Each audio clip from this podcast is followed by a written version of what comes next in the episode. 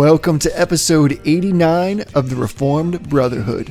I'm Jesse. And I'm Tony, and we are proud members of the Society of Reformed Podcasters. Sky comes falling down for you. There's nothing in this world I wouldn't do. Hey, brother, Hey, brother. Great news, Tony. let's do this. What do we What do we got? So, the Two Thieves podcast has joined the Reform Podcasting Network. Oh man, you're so excited you can't even say the name of the network. I couldn't even remember it for a second because I was just so focused on Two Thieves. It's like this long-standing joke now at this point that whenever we add a new um, show to the network, they have to mispronounce or the name or give the wrong website at least once in the process. I'm just getting it out of the way for us. Yeah, exactly. So we never did that when we launched because we were so careful. So we have to get it get it done now. So if you go to reformedpodcasts.com, you will find now, along with all these other great collections of podcasts, the Two Thieves podcast. These are wonderful brothers, and their whole series, which we've talked about a couple of times, going through what is covenant, understanding covenant theology, is on point. Yes. So this is a great time. If you've never listened to them before, just jump on to reformedpodcasts.com and look them up. You're not going to be disappointed. Yeah, and not only is their series on point, but it's on our website. So I went ahead, even though they didn't officially release until this last uh, website, I went ahead and grabbed all of their covenant theology episodes and put them up on the website with their permission, of course. And uh, they really are great episodes. It's really a great exploration. And I think um, just a really fine example for all of us who kind of do this sort of casual public theology thing called podcasting or blogging, um, just of what it looks like to wrestle through a theological issue in public with brothers in the faith and not being afraid to kind of approach those topics and let people push on you, let people push on the, the position Right. you hold, um, and be honest, you know, kind of ironically coming after the Derek Webb episode last week. Be honest with what you come across. Be honest with what you find and what what is brought to you from the scripture. So I think that's great. And in addition to uh, that aspect of the podcasters Society of reform Podcasters website being updated, Jesse and I are very excited that we have now relaunched our website. Uh, it probably doesn't look very different because I use the same theme, but there's a number of creature comforts uh, that have been added to the website. You can look up at the top. Uh, there's a section where it says episodes. You can click on that for all of our episodes. Otherwise, you can uh, drill down into different categories. So there's systematic theology, which if you click on that, gives you all of the si- all of the episodes in the systematic theology series we did. But if you click on an individual loci of the systematic theology, you'll get any episode that we have tagged to be associated with that, even if it wasn't in there. So if you're looking for resources on pneumatology, for example, you click on that pneumatology section, you're going to get our episodes on uh, pneumatology proper, on the gifts of the Spirit, uh, a few other things. So check it out. And in addition to that, this is probably the coolest part. We have now got new Reformed Brotherhood emails. So you can hit We're so fancy. you can hit us up. Uh, you'll st- we'll still get your emails if you send it to the old Gmail account, but you can hit us up at info at reformbrotherhood.com or you can Or- or you can email Tony at reformbrotherhood.com or Jesse at reformbrotherhood.com. Uh, if for some reason you want to talk to Jesse and not to me, like if you want to plan some sort of Baptist uprising, something like that, um, or if you want to want to chat pedo baptism, you can email me. Uh, but yeah, use those emails. Um, we love them. We got another question cast coming up soon. So we do always prioritize voicemails, but we're happy to take a look at your emails as well. Yeah, so please feel free to continue to call, leave a voicemail at 607 444 2767. Bros. Check it out. It, it'll be great. And that was all you, brother. The website you crushed. It looks fantastic. Well, thank you. And the whole point of kind of organizing that out is so that we can keep this conversation going. So we hope that as Tony and I are, you know, discussing these things, it creates a foil for other conversations, people to get involved. And so you can pass along this to somebody else who you might want to talk about with some kind of theological issue.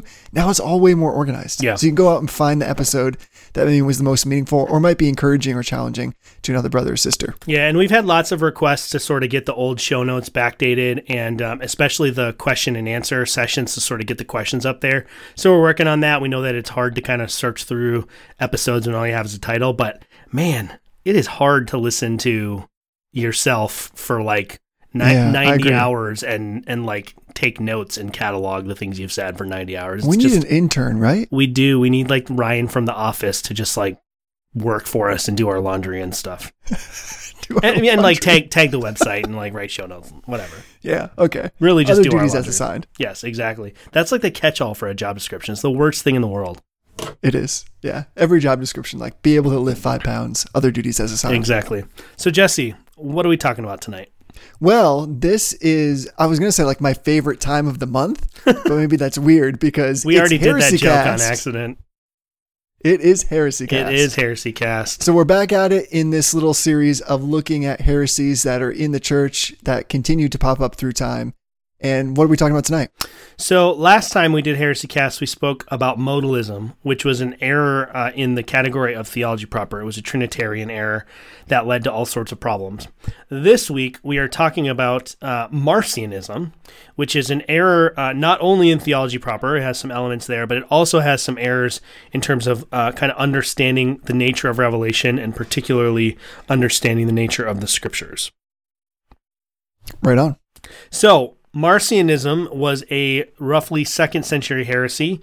Um, Marcion was a man who lived during the second century.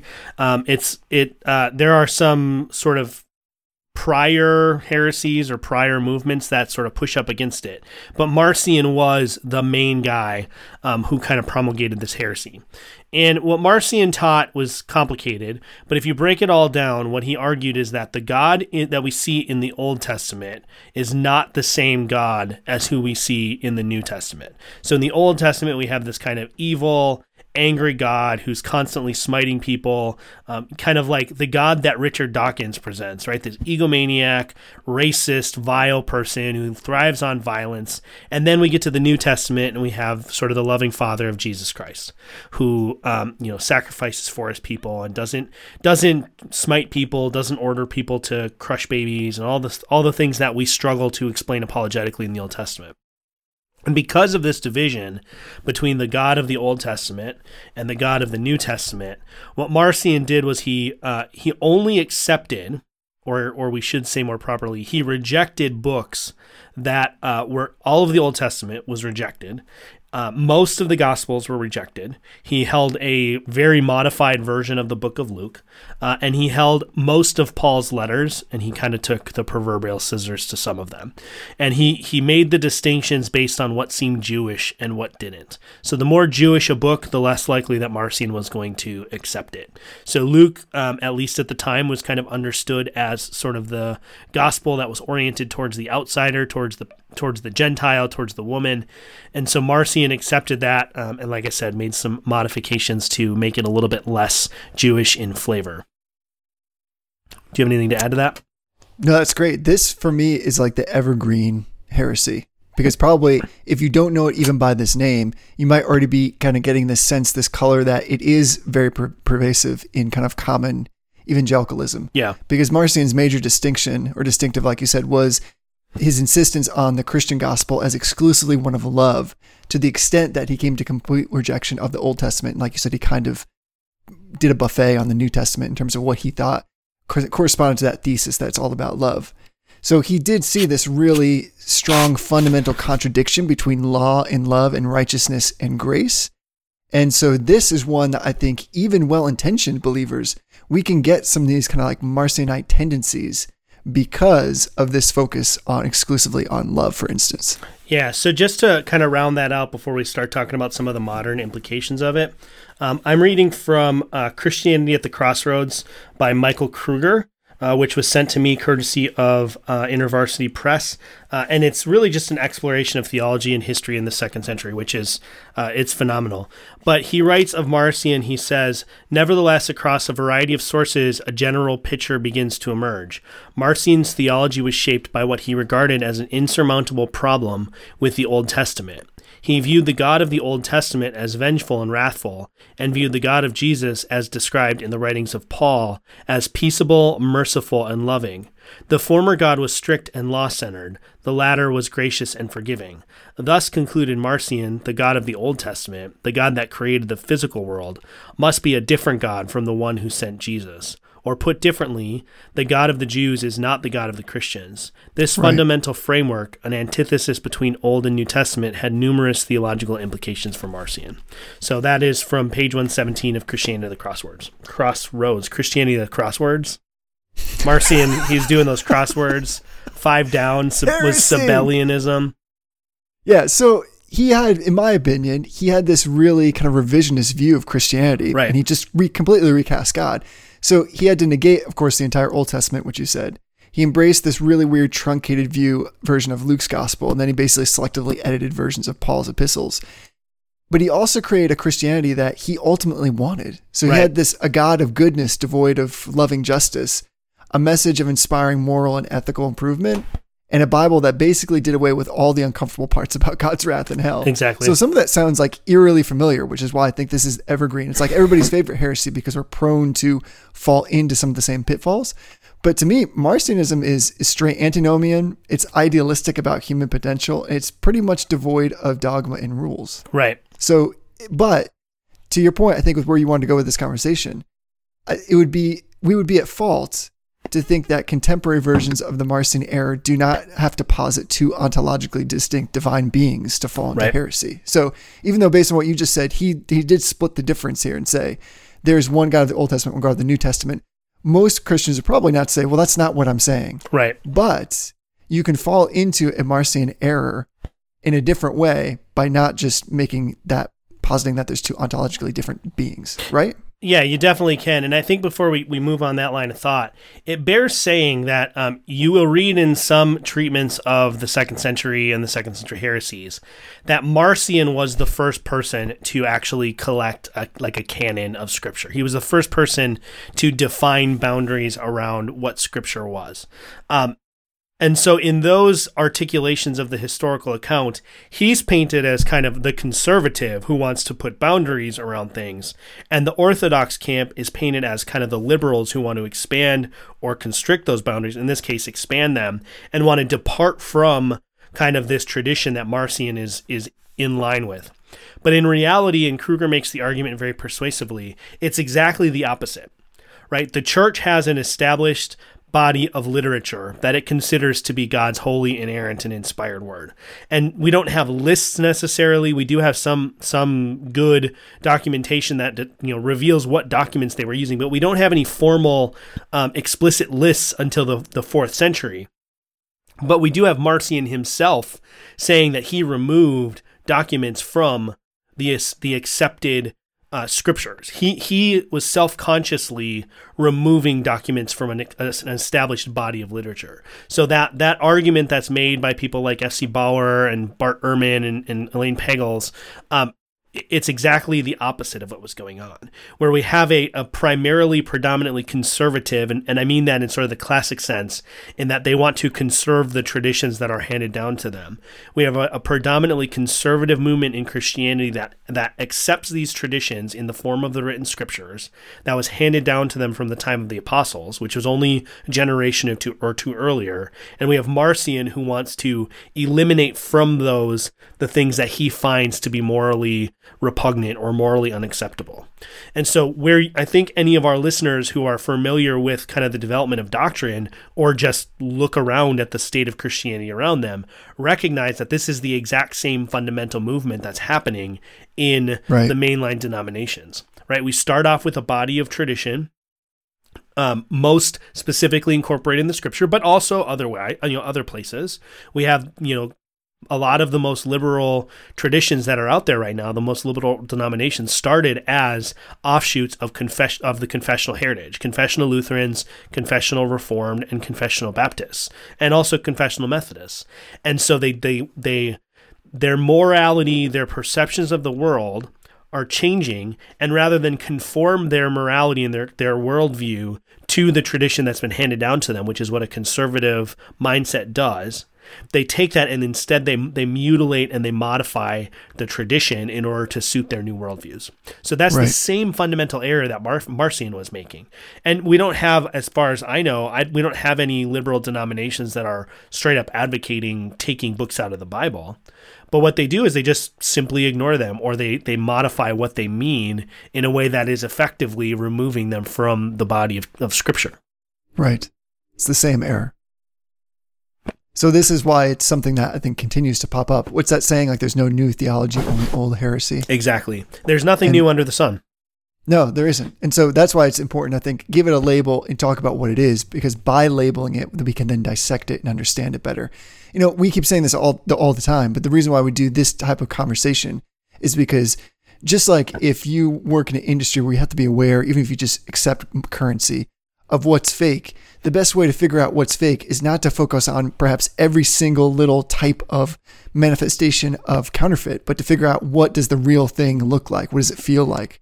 And so by talking talking about this in kind of relief, we're trying to focus on even if we have subtle tendencies, where we are falling away from what is real. We want to get to what is real, and then everything else should be really we could be able to draw out or discern what the counterfeit is. Yeah. And another implication that we see in modern Christianity is this sort of disconnect between um, the God of the New Testament and the God of the Old Testament. So I remember the first time that I ever encountered it was in reading Greg Boyd. Who um, Yeah, for sure. who wouldn't articulate, as you say, an an, ontolo- an actual ontologically different God. He wouldn't articulate that God that there were multiple instances of divine nature that were separate from each other. But he does sort of postulate, um, you know, he does he he kind of denies the idea that he's a process theologian, which is the idea that God develops over time in in response to his creation. But as an open theist, he is having to say that God reacts over time and in time and and constrained by time to his creation. And so as God has to react to to people, to to the errors and the sins of humans, he he acted fundamentally different in the Old Testament than he does in the New. So in the Old Right. Testament, he did respond in wrath, he did respond in violence, he did respond in anger, and in the New Testament, instead, he responds in mercy and grace in the face of Jesus Christ. And so so Greg Boyd and people in that line of thinking, they don't postulate a different God, but that God is different in the New Testament. And when you talking when you're talking about theology proper, that's a hairbreadth apart. It doesn't seem like it. It doesn't seem like those things are really all that similar. But in terms of talking about the eternal God, who was for all eternity past, and then all of a sudden has changed in, you know, 2,000 years ago and is sort of fundamentally different, you might as well be saying that there is a brand new God who never existed before because God Right. is his attributes. So if God was wrathful in the Old Testament and he's merciful in the New Testament, then the God of the Old Testament is not the same God. Even if they're the same person or being, it would be kind of like um in a sense when someone has like an amnesia episode uh, or a fugue and they their personality radically changes um in a sense they're a different person you know they're the same physical body they're the same physical arrangement of atoms but their personality and sometimes even their identity is so different that it, it almost would be accurate to say that they're a different person. And the only reason it wouldn't be is because in in creatures our attributes are not the same as our essence where in god god all that is in god is god. And so if that personality change, that that radical flip of a switch between the Old and New Testament happens, then then all that is in God is different than all that was in God. So we might as well have a new God entirely. Yeah, that's a great point. I see that a lot in terms of how many many denominations, some of us, you know, individually focus on making God's love the dominant expression of his character. Yeah. And that's really well intentioned, but this is something we talked about in terms of the simplicity of God. I think we get confused because in terms of our com- our makeup, we are component people, so we're the sum of many parts. And when we think about our emotions, our emotional responses, they are different and they are varied and they're interconnected but not the same. And so we this is where we get in the problem of saying, well, we look at God in the Old Testament and he was like X and in the New Testament he's like Y. And so this can't be the same things. It's, it's a different God. And this problem of the emphasis on God's love to the exclusion of everything else has become something of a commonplace. And Yeah. I think many Christians are really well intentioned about this. They want to express that God is God of love, but his simplicity demands that his love is his justice, is his wrath, is his righteousness. Right.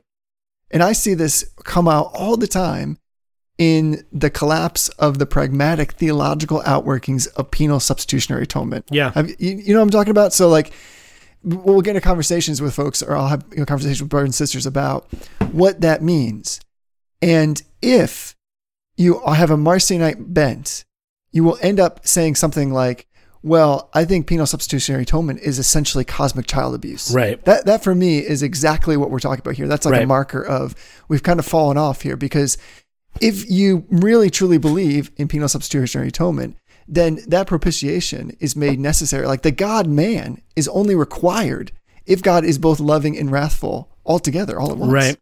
If not, why why do we need the God man to come? So to your point about seeing this kind of take place across a varied landscape of evangelicalism, I think the exclusion of any one of God's characteristics is potentially dangerous. But with his love in particular, I think that can be really destructive actually, because Yeah. love without accountability is not really love. Right.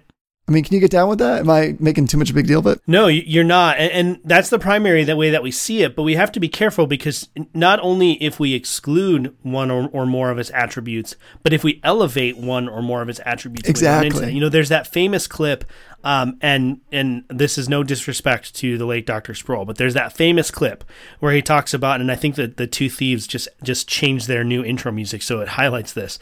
He talks about how God in the in the Old Testament is never he's not just called holy. He's not just called holy, holy. He's called holy, holy, holy. And he uses that that threefold repetition to say there's nowhere else that an attribute of God is elevated to the threefold like that. And so the holiness of God is the central attribute of God. It's the it's the central uh, hub that all the other spokes turn around. And Pace, which is just a way to say I respectfully disagree. If you ever see that in in writing, Pace Sproul. Um, he, I don't think he's right on that, and it's it's funny because the the guys over at According to Christ are doing this great series called Evenings with Berkhof, and their last episode was this on the simplicity of God, and Berkhof puts it a little less forceful than I might, but he says it's doubtful that we should look at God's justice or holiness as the primary attribute, and he, he emphasized that we have to hold all of these attributes in not intention in in concert with each other. We can't Yes, we can't pull one out and say this one's more important. And also just in in reference to the holy holy holy thing, you know, Psalm 137 or whatever it is I think that I was reading today emphasizes that his steadfast love endures forever like 37 times.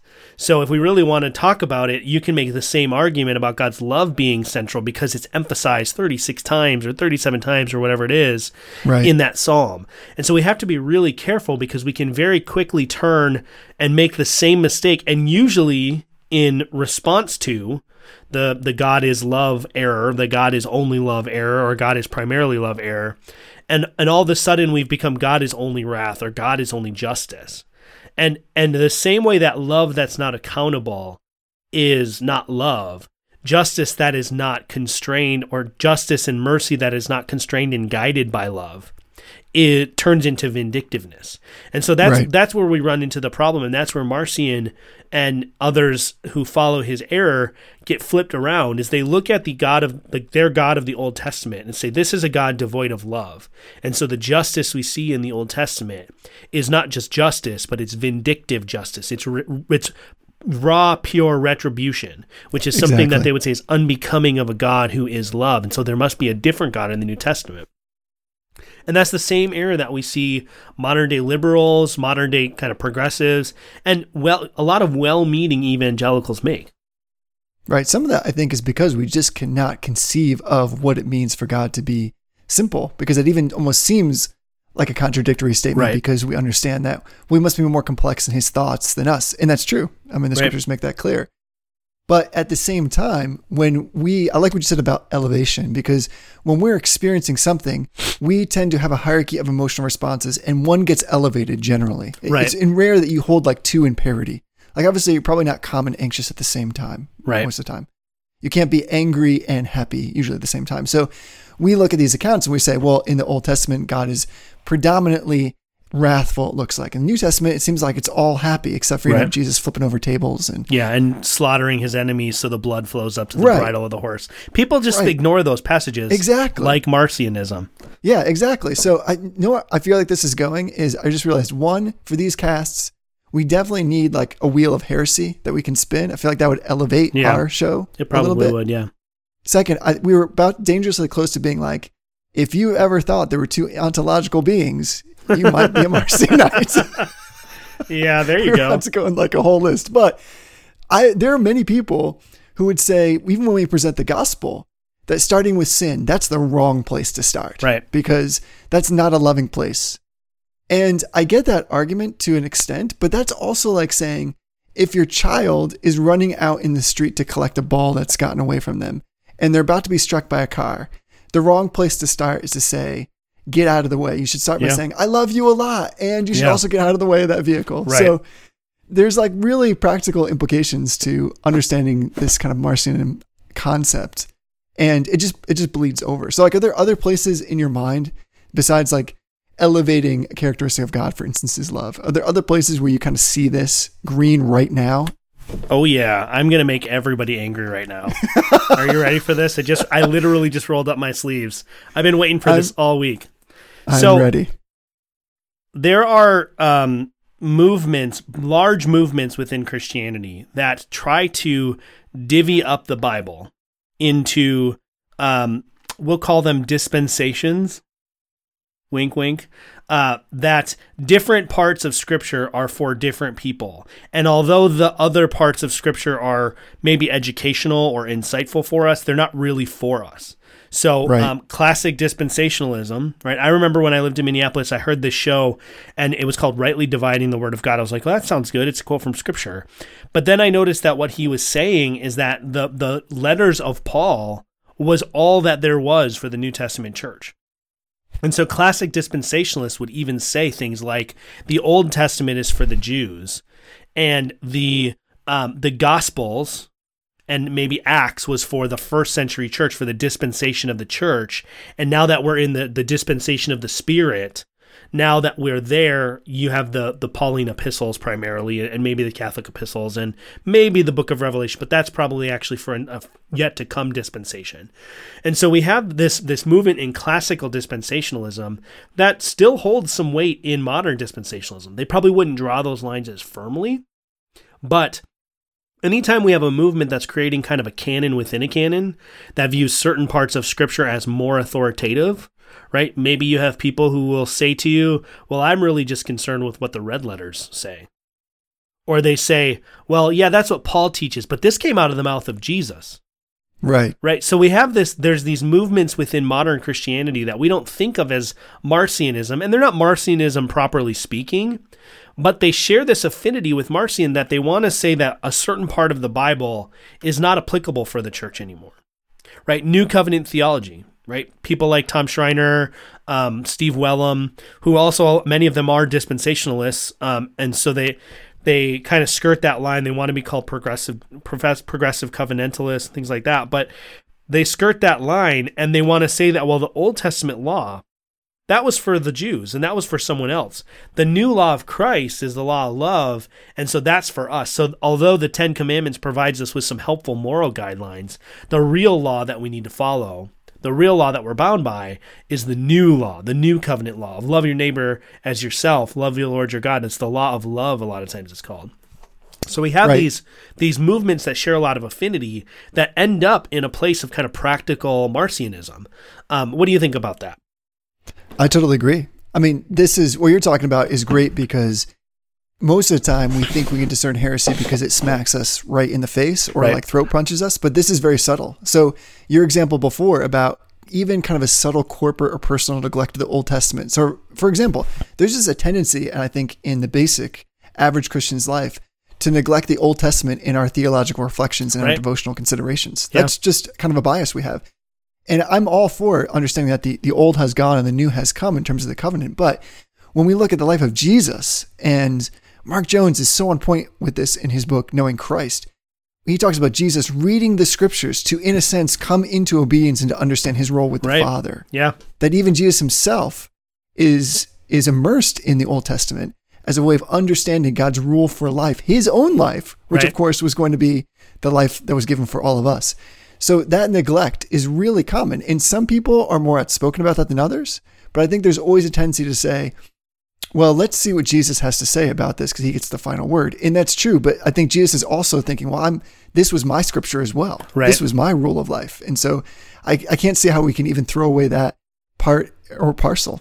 Yeah, yeah, I, I think that's right on, and and there's a more subtle form of this too, and I think you know you and I even sometimes listening back to all episodes, we sort of subtly fall into this that Yeah. when we when we're talking about a theological point, you know, we'll explain what Paul says, we'll pull some stuff from the Old Testament, and then we'll say, and this is what Jesus says about it. Exactly. Well, it's good to say like, yes, what Jesus says is important. But if you want to get real technical, we don't have any of the actual direct words of Christ. Christ didn't write anything down. So all of the words that we read in the gospel that are quote the words of Christ are actually the the words of an apostle or an associate of an apostle who is either recalling or being told these things. And the nobody makes any um hardly anybody makes any pretenses that these are the exact verbatim words of Christ. Many of them probably are. It was an oral tradition, so they were much more apt to pass down um, sayings in a verbatim fashion. But we see in the Gospels that in one Gospel the account is told, and in another Gospel the uh, you know the account is told, and the words don't match up. Um, and if if we hold to too strict of a perspective on that, then we've now created a situation where there's contra- you know uh, contradictions in the Bible. So it's very easy to subtly fall into this trap of parceling up the Old Testament. And you know what I found a lot of times too is another subtle form it takes is there's a lot of Christians who just don't know what to do with the Old Testament right. right? So you you get um, you get instances where the Old Testament sort of becomes like this foreign land, and we sort of we're we're like tourists in the Old Testament, where we drop in and we tell a Bible story, and then we we insert ourselves into that story, and we try to moralize it and draw moral principles out of a historical account, right? You mean I'm I'm not David? You're not David, David and Goliath? right? You're not David. You're not David. so okay, I've been Such a good impression. real That's some inside baseball right there. real uh, quick divergent uh, moment. There's this new podcast called uh, "The Lightest Form of Flogging." Have you heard of this podcast? No. So it's by a guy named Jim Briggs and David. I think it's Mc- McCookie, McCokie. I, I never get the name right, but um, they talked in one of their episodes about Matt Chandler's face, famous statement that he's kind of like an orphan in the Reformed camp because he's he's a Reformed charismatic. Yeah. So on their latest episode, they had this like fake promo for um, Matt Chandler's orphanage for theological orphans, or Matt Chandler's house for theological orphans. And David did this absolutely spot on impersonation of Matt Chandler. Like it was it was close enough that I actually had to think for a second if maybe they somehow got Matt Chandler to do this. That's impressive. It was it was so so good. And Ashley's been listening to the Village uh, sermon feed, kind of just another way to get some more like uh, some more sermons in her ears and stuff. And she, I played it to her, and she was laughing so hard, but That's it was really funny. funny. I forgot Yeah, where that- we were at. Well, that's- I believe we're talking about how the church can be practically Marcion sometimes. Oh, Here's right, another place where I'd see it, it pop up, and I'm kind of, I'm kind of sensitive to this, honestly. But this came to me by way of uh, Carl Trueman. He wrote an article about this, and this is we should just before I say this, be prepared to cut to everybody that participates in exclusive psalmody who's about to celebrate the words I'm about to say. But um, the challenge was are we practically Marcion sometimes in singing or like gathered worship through singing? I mean, do our churches take the Old Testament seriously enough when it comes to singing? And I've been really challenged by that because, Yeah. you know, given the overwhelming use of Psalms as central part to the gathered worship in the first four centuries, the absolute importance given to psalmody for the first two centuries of the post Reformation yeah, Reformed churches. And the fact the book of Psalms is literally the only hymn book which can claim to be universal in its acceptance by the whole Christendom. Do we sing enough from the Psalms? And not Yeah. not that we have to like sing word for word, but I think the question that's been going through our mind is are we taking the concepts, some of the words, the verbiage, the emotions and bringing them into our music, including things like lamentation, which like Yeah. we don't I don't sing a lot of lamentation, but a lot of the Psalms are just honest crying out to God. So yeah, there's a question there in our singing. Like there's nothing wrong with having contemporary music, I don't think. And there's nothing wrong with having expressions that come from the Psalms. I just don't know if maybe I'm trying to reinvent the wheel too much. And really, I should be driven back to what the Psalms give me as an expression of singing in worship, as opposed to always looking to the outside for something new or different. So I, I don't know if that's a place you've ever thought about, but I do see there's some overlap there with Marcion. Yeah, no, you're absolutely right. And you know, there's sometimes you hear people who say something like, um, "Well, you know, we're New Testament Christians," and I want to be like, "Well, so you're what? You what? Like you're not Old Testament Christians?" because the first the first century of Christianity, they were Old Testament Christians. They were just Old Testament. there was there was no New Testament scriptures at that point. Right. So uh, we have to you know we have to be careful because it's so easy as we've said so many times to subtly fall into this. But you know what else is easy to do? To Oh, run what? into it face first like you were running into a wall without thinking about it. Or maybe you were thinking about it, right. right? I so think I know where you're going with this. so this past uh, maybe two Sundays ago, um, and and Jesse and I had planned out to talk about Marcionism when before we started the Heresy Cast. We knew we were going to do modalism first, uh, and we knew we were going to do that about two weeks before we did it. So we're about seven weeks after we decided to do this series on heresy, and we knew we were going to talk about Marcionism. And then Andy Stanley from North Point Church in in uh, near Georgia, or near Atlanta, Georgia, just straight out became a Marcion. Just served it up. I mean, he he has always been. I mean, Andy Stanley comes from a very dispensational background. Like you know, Charles Stanley's his father, who's a major figure in dispensationalism. He Andy Stanley toes that party line like a champ. Um, but he just straight up disregarded the Old Testament as not the Bible. And so now, but at this point, he's done all sorts of backpedaling, right? He's been called to the floor on it. And he said, Well, you guys just didn't understand me. If you go back and read the first two, listen to the first two episodes, he calls his sermons episodes, which I just want to punch him in the sanctified face for that because they're sermons, they're not episodes.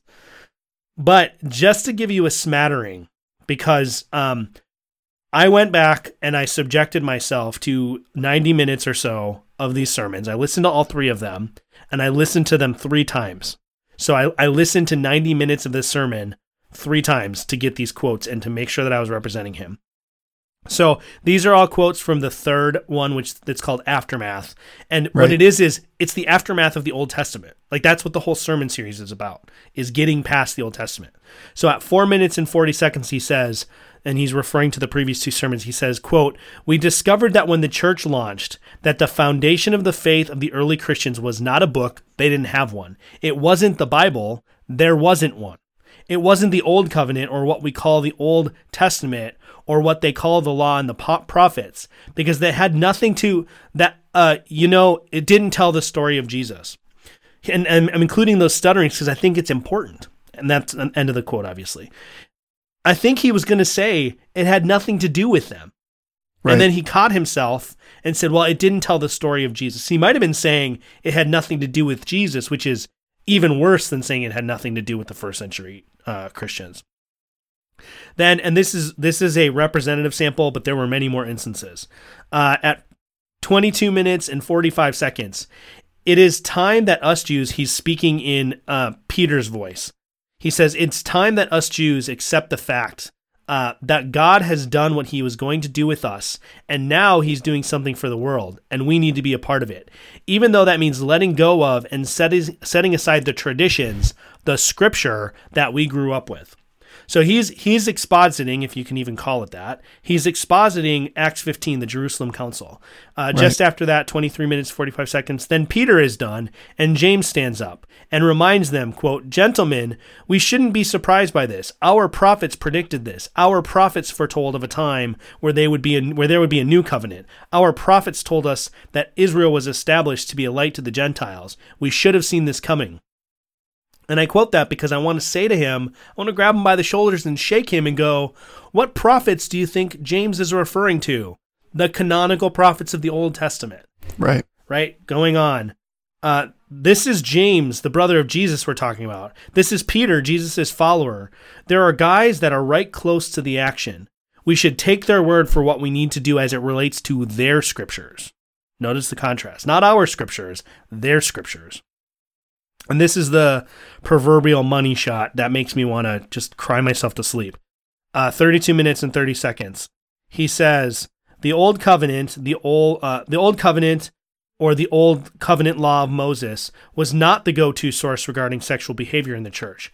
More importantly, chuckle, he chuckles, and perhaps more disturbingly or offensively, the Old Testament, or the law and the prophets as they called it, was not going to be the go to source for any behavior in the church.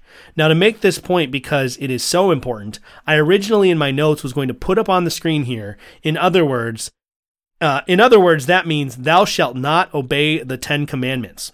He he goes on this sort of like excursus about why he didn't do that because he knew someone was going to take a picture and it was going to define his life. Which, if you have to put that caveat there and it changes your behavior, maybe you need to rethink it in the first place. Yeah, cut it out. But he goes on and says, I want you to hear me say this. Here is what the Jerusalem Council was saying to the Gentiles. Quote, You are not accountable to the Ten Commandments. You're not accountable to the Jewish law. We are done with that. God has done something new. Besides, he would say to them, and he would say to you, you shall not obey the Ten Commandments, because those are not your commandments. Yours are better, and yours are far less complicated, but they are far more demanding. So, there, I, I, I didn't quote all of them, but I counted it, and no less than five times does he say during the sermon that the early Christians did not develop their theology on the basis of a Bible because they didn't have a Bible, because the Old Testament wasn't their Bible. So Right. He's trying to say, well, I never said the Old Testament isn't scripture. I believe the Old Testament is scripture. I believe it's in- inspired. But he's saying explicitly that for Christians, even the first century Jewish Christians, that that was not their Bible because that was the Jewish Bible, not the old the New Testament, not the not the Christian Bible. Right, but that's like a definition without distinction. Exactly. As far as I'm concerned, I'm, I'm sure you'd feel the same way. So, if the Orthodox view is the Ten Commandments are our eternal contemporary, that they're not a time bound, culturally limited expression of a particular set of some forensic moral behaviors that are relevant just to a single society. And this is what gets me. I, I don't understand why we can't see this, but they're an expression of God's character that is going to be fully revealed in Jesus the Messiah. So it's like getting caught up in all these rules and regulations without seeing that God is always intended to communicate his heart behind these precepts so he might understand him. Now I can be like maybe a little bit empathetic with Stanley if like what he's trying to get at is that the perceived violence and legalism of the Old Testament shouldn't prevent us from coming to Jesus. But this is like a bridge too far to cross. Yeah. It, he's really drawing too hard a line here. And my issue is I want to get into this with the because your basically your impression of his chuckling was the best thing I've heard all day. um, but let's talk about the how how like he's redefining in this revisionism he's participating in, especially when it comes to his example of like sexual immorality. Yeah. I think that is a gateway into all kinds of justification and then pulling the scriptures in to basically say, no, see, the scripture does support this. It might not have a, in a previous dispensation, but now this is okay because the new rule of law is just love.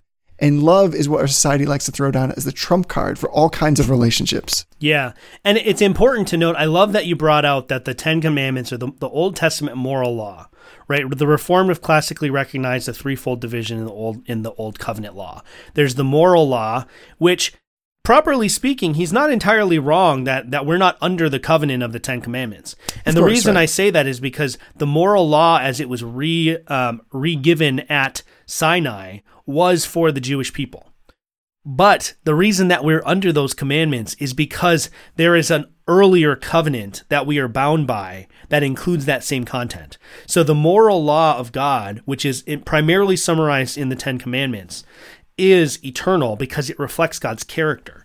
And Yes. and one of the things that I didn't pull out quotes for is that in this sermon Stanley talks about how the God of the Old Testament, and he doesn't he doesn't necessarily say it that way, but he talks about how God behaved and acted and related to creation in a fundamentally different way. Right? And that's his dispensational dispensationalism coming out. In an earlier dispensation, God had a different set of rules for how people would be saved and a different set of rules for how he would interact with them. Now that we're in the New Testament dispensation, God fundamentally acts differently. The old moral law of the 10 commandments is no longer in force, and the new moral law is. Well, what that does is it creates a difference in God's nature and character because that Right. moral law that he is he is promulgating by decree and by fiat is a reflection and an extension of his moral character. So not, you know, one of the things that cropped up as people were assessing this and analyzing it, and I could tell who had listened to the sermon and who hadn't based on whether or not they caught this. Is that Stan- Andy Stanley is postulating a fundamental difference in the nature of God between the Old and the New Testament. Exactly. And as we said earlier, when you do that, you might as well have an entirely new God. You might as well say the God of the Bible in the Old Testament is not the same God as the God in the New Testament.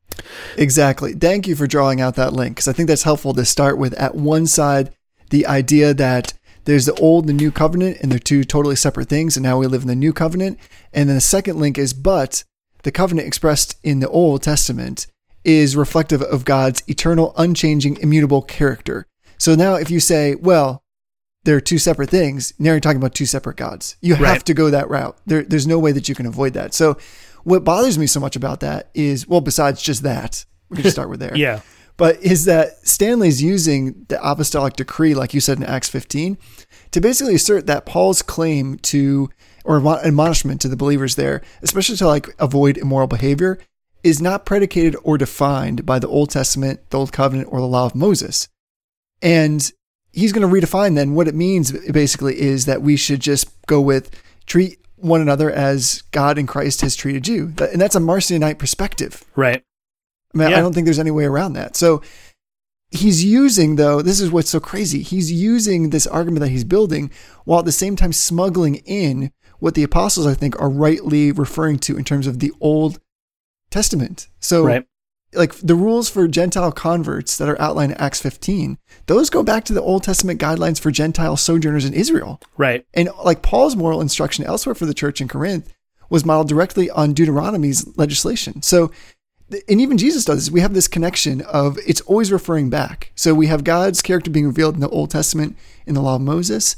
And then how beautiful that Jesus comes in in a way, this is not great language, but in a way, he is absorbing the old covenant in the new covenant by fulfilling it. Right. Not he doesn't eradicate it, but he makes it I don't know, complete and full. You know what I'm trying to get at there? What am I trying to say? Well, I, I think, you know, when, when Christ comes, he doesn't abolish the Old Testament. He fulfills he fulfills the the ceremonial law and he fulfills the civil law. And so in that sense, as our priest uh, and our king, he is the completion of those uh, those aspects of the Old Testament law. And so we are no longer obligated to you know have a king in Israel. We're no longer obligated to celebrate um, you know the the ceremonies and the festivals of the Old Testament because those have fulfilled their purpose. They pointed to um, they pointed to the one who would come, the Redeemer who would come. Right. And so those are those are what we would call positive laws. So there's the moral law that is what it is as an extension and a reflection of God's nature. And then there are positive laws that are added on top of that, that are made they're made law by declaration of God. Right? Natural law is is natural law or moral law is moral law because it's woven into the fabric of creation. It's immutable, it's unchangeable. It didn't ever have to be declared, right? God never had to tell um God never had to tell Cain not to murder Abel because he he knew it according to nature and he was accountable to it in light of being a part of the creation. But the civil law and the ceremo- ceremonial law is not abolished, but it's fulfilled. The terms of that contract are fulfilled. Right, I used to sell um, computers at Best Buy, and we would sell these extended um, service plan warranty things. And I know you're not a fan of them, but I actually think they can be a good deal. But all that aside, we would say, you know, there were certain terms in the contract, and when you had had certain uh, three repairs completed, uh, if there was a fourth problem, we would give you a brand new product. And so at that point, the contract was fulfilled. It wasn't abolished. Right. Satisfied. It's not like we're saying that the contract is no longer in force. What Right. we're saying is that all of the terms of the contract have come to pass, and so the contract is no longer applicable. So the ceremonial and the the civil laws are like that. The moral law cannot be fulfilled in the sense that it can be completed. The same moral law that's in force now that prohibits us from murdering or raping or stealing will be in force forever. It will always be immoral to murder and to rape and to steal. Right. um, even though we won't have temptation to do it anymore, it's not like God is at some point going to go, all right, well, now that you're all glorified and I don't have to worry about it anymore, it's no longer immoral to murder.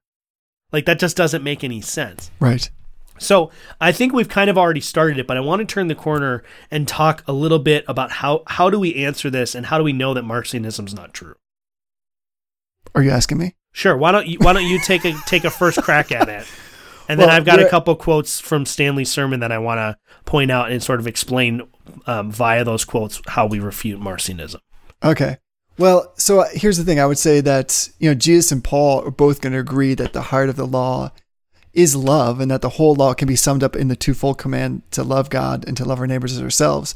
But it's misleading to not consider that Jesus is bringing real definition and discernment about what real love amounts to Right. on the basis of the Old Testament. So the way to refute it is just that I think first with a proper understanding of proper theology, and, and including the Trinity, understanding what it means for God to be simple and how we understand and interpret his action and interaction with his people. But the first place is that we see a consistency, a cohesiveness in all the teaching of the apostles and in Jesus himself, that the Old Testament wasn't just relevant, it was, in fact, the bread of life for him. It was Right. the word of God. And it was everything that we understand about Jesus, his entire life. You know, I think I've said this before. It's not that he is the key that unlocks the box of the scriptures, he is the box that contains them. Right. And so we need to look at the, the Bible holistically and, and start there. I think we need to, the best way to refute it is to say, well, let's look at the scriptures, the Old Testament, as we see Paul, James, and others looking at the Old Testament first. Why don't we start with their perspective instead Right. of superimposing our own? So that's where I would start. Yeah. So um, I think that's absolutely right on, and that that um, leads into what I wanted to say. Well, so uh, Andy Stanley goes on this sort of excursus in in the beginning of his sermon, where he's talking about the fact that there were Pharisees among. Uh, there were Pharisee Christians, and not not in a derogative sense. There were Christians of the Pharisaical party that were among the elders gathered at the the Council of Jerusalem and he goes on he goes on this excursus to kind of like uh, to express sort of astonishment at that fact. And he says quote what do you think changed the pharisees mind? The sermon on the mount? Uh-uh. The prodigal son story? No. The parable of the good samaritan? Nope. They saw him after he had been raised from the dead and they were like we were wrong. Because when someone predicts their own death and resurrection and pulls it off you just go with whatever they say now, the the irony of this, and if if I was uh, not so sure that Andy Stanley is so terribly misguided, I would think he was doing this on purpose to be a troll. That is 100% diametrically the opposite of what Jesus says of the future, specifically talking to the Pharisees. Right? So we'll ignore the historical inaccuracies in this sermon, which there are many, that no Pharisee saw Jesus, right? The original disciples, there weren't Pharisees among them. And it was the followers of Jesus that saw him after the resurrection, right? Paul gives that long list. It's not like Jesus was appearing to random unbelievers in, you know, in first century Palestine. But when he tells the parable of Lazarus in the uh, the book of Luke, the whole point of it is for him to predict his coming death and to say, if you don't believe the Old Testament, the law and the prophet, which he continually refers to as what they called it, Right. you won't even believe it if someone comes back from the, be- the dead. Exactly. So we look at this, and time and time again, it was actually stunning to me how many times he uses a passage to point out that the early Christians disregarded the Old Testament, that within two or three verses was supported by a citation in the Old Testament. Right. So Jesus Exactly. says Jesus says that if you don't believe the Old Testament, then even someone coming back from the dead won't be enough. He says um, he says that our prophets predicted this. Well, who were the prophets that predicted this? James is quoting Old Testament prophecy, right? He says that we should take their word for what we need to as need to do as it relates to their scripture. Well, what did they tell us to do in relation to the scripture? Paul called the Thessalonian or the uh, Berean believers more noble because they examined the scripture. Well, what scripture Right. do you think he was talking about? So, time and time again throughout the New Testament, we see the formula "it is written" or "as it was written." In almost every instance of that, he's a, it's an appeal to the Old Testament to say this is the Old Testament, that settles the question, right? Nobody is pointing to, for the most part, to the Sermon on the Mount. There's very little in the rest of the New Testament that is a quotation or an allusion to the Sermon on the Mount, right? We have a couple places in Paul that talks about bearing fruit. We have a part in um, James that uses that same horticultural um, metaphor. We see it scattered throughout the uh, New Testament, but we very, very little of the New Testament. And this is actually part of the reason that people create these canons in a canon. Paul doesn't spend a lot of time quoting the Gospels. There's places here or there, but the New Testament articulation of the faith is a Holy Spirit driven reflection, not on the words of Jesus, but on the Old Testament itself. Exactly. So, by using the New Testament to undercut the Old Testament, Stanley demonstrates that he does not understand the New Testament at all. Right, I agree. And that was even Jesus' prerogative himself, which I have to wonder if many of the apostles they gleaned that approach of course, from the Holy Spirit, but as well through the Holy Spirit by watching how Jesus taught. So even post resurrection, maybe a good example would be on the road to Emmaus. Exactly.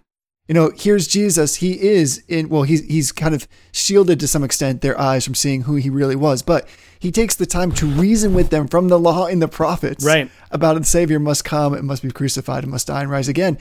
And so it's just interesting that that's his approach. And everywhere, I think this extends to like all kind of moral behavior that we find in the Old Testament, not just that which succinctly erupted in erapted in um, the Ten Commandments. So, you know, even Paul, when he's writing to the Ephesians, and he's talking about the roles of husbands and wives to, to love each other and to serve one another and to be submissive. And he talks about slaves and owners. When he gets to children, the first thing he says is obey your parents because this is the first commandment that came with a promise. So Right. you always find this reference back to the Old Testament.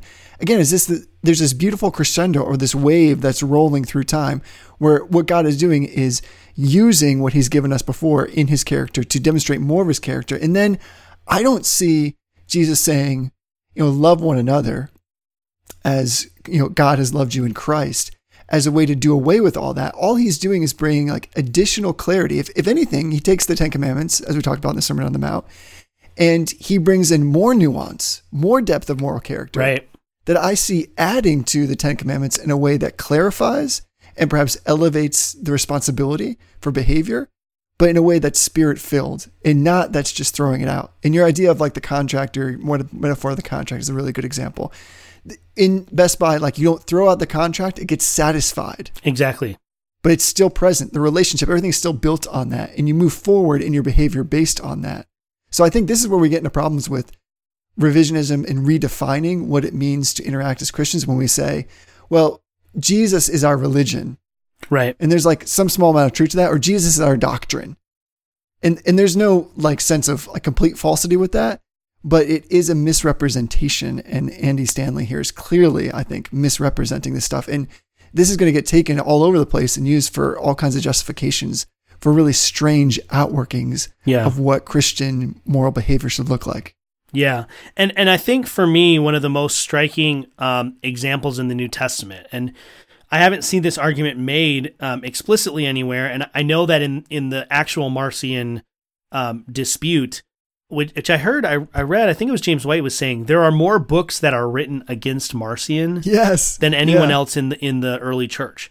So everybody and their mother had a, a book that was called Everybody a beef contra right contra Marcion. But I bring that up to say that the book of Revelation, which was not universally regarded as scripture in the second century, um, there's good evidence to tell us that there was a large portion of the church that was really concerned and confused by the book of Revelation in the second century. But when God wants to give his people assurance for the future and to reveal to them, in some sense, the nature of the coming Messiah, the nature of the second coming of the Messiah, and what his nature will be in terms of his appearance at the second coming, he doesn't create something out of whole cloth. What he does is he basically throws all of the Old Testament prophets, primarily Daniel, primarily um, Ezekiel, and it, you know some other stuff out of some of the minor prophets. He throws it in a blender, spins it up, and what comes out is the Book of Revelation. So rather than giving us a brand new revelation of the future for our for our people, he gives us a revelation of what our future has to hold for us by pointing us to the faithfulness that he's had in the past as expressed in the prophets. So, so the hope of Israel, the promise of God to the people of Israel in the Old Testament through the prophets is the very same promise that we have received as Christians to be fulfilled in Christ in eternity Right. future. Right? Amen. The the plan of eternity past was worked out in the time of Israel and the prophets and will be fulfilled consummately in eternity future. And he uses the language of the Old Testament to assure us of that. So this whole thing that that Andy and I'll say it, Andy Stanley has espoused almost directly the Marcion heresy. So I, I very rarely will call someone flat out a heretic unless they are actually teaching the same thing as something that has been declared heresy by the church. And now Andy Stanley saying, You guys misunderstood me. Let me clarify. I look forward to that clarification and I hope that he clarifies in such a way that reassures us of his orthodoxy. But this sermon was Marcionite heretical garbage. It was absolute trash. And this kind of theology will send people straight to hell right? That is dangerous, dangerous stuff. So it, I wouldn't even say go listen to the sermon. If you want to to verify what I'm saying, then then have at it. We'll put the link in our show notes. There is nothing you will glean from this that is edifying because it is not a Christian sermon. You will get more from listening to a rabbi teach on the Old Testament than you will about listening to Andy Stanley teach on the New Testament in this instance. So I know that I'm saying that strongly, and and I can't I can't say it stronger than that, but if I could, I would. Well, heresy is a serious matter. I mean, we use that word very flippantly generally in our conversations, but here we're talking about something that really does make a difference, and being wrong wrong has repercussions. Right. And he's just well outside the stream of orthodoxy on this. And so there's good reason, even if you don't listen to those sermons, I would say it's good to do a little self reflection in your own life about how you understand what you actually know about the Old Testament and how you understand it to be relevant in your current Christian walk. Because to me, the beauty of the Old Covenant that we miss when we come into Stanley's purview of it is that we don't realize that when we read all of the scripture, we are under that same moral condemnation no matter where we are in history. And what a blessing that now through Jesus Christ, that that has been satisfied to such a way that Yeah. now where like Paul says, the law was death and only death. Now it is life because we're able to take those moral responsibilities, the accountability that is on our shoulders, and we can obey by the power of the Holy Spirit because of what Jesus Christ has done to satisfy Yeah. it. And when you strip that out of the gospel message, you take a large chunk away that is our joy and our security Yeah. in this life. So it's he's doing a disservice because I think again what he's maybe he's trying to emphasize, maybe in really just kind of a shocking way of just throwing out all this really shock and awe statements, is that Jesus is everything, and I agree with that. But he is he's principally everything because he has satisfied everything, Right. and so I think we just need to keep that in view at all times. Yeah, that is well said, and I can't add anything to it. So our time is up. We uh, appreciate all of our listeners joining us. We don't ask this often, but it's been about a year and a half since we've had a review on iTunes. So if you get a chance, head over to iTunes, or I suppose it's called Apple Podcasts now. Head over to Apple Podcasts and give us a rating. Uh, we appreciate five stars, but we'd rather have your honest feedback. And uh, don't forget to email us at our brand new Reformed Brotherhood email address, which is info at reformedbrotherhood.com. Is that where people can send their questions to for Question Cast? It is. It would be even better if they called us at 607 444 2767 Bros. in order to leave us a voicemail, which we do prioritize. So we got another question cast coming up. Uh, we've had tons of great feedback. People have found those to be really edifying and just to be really um, useful to them. Uh, and like we've said, it's useful to us because we don't always think about the things that you want us to think about. So ask us questions. We love to answer them. And uh, until next time, honor everyone. Love the Brotherhood. What if I'm far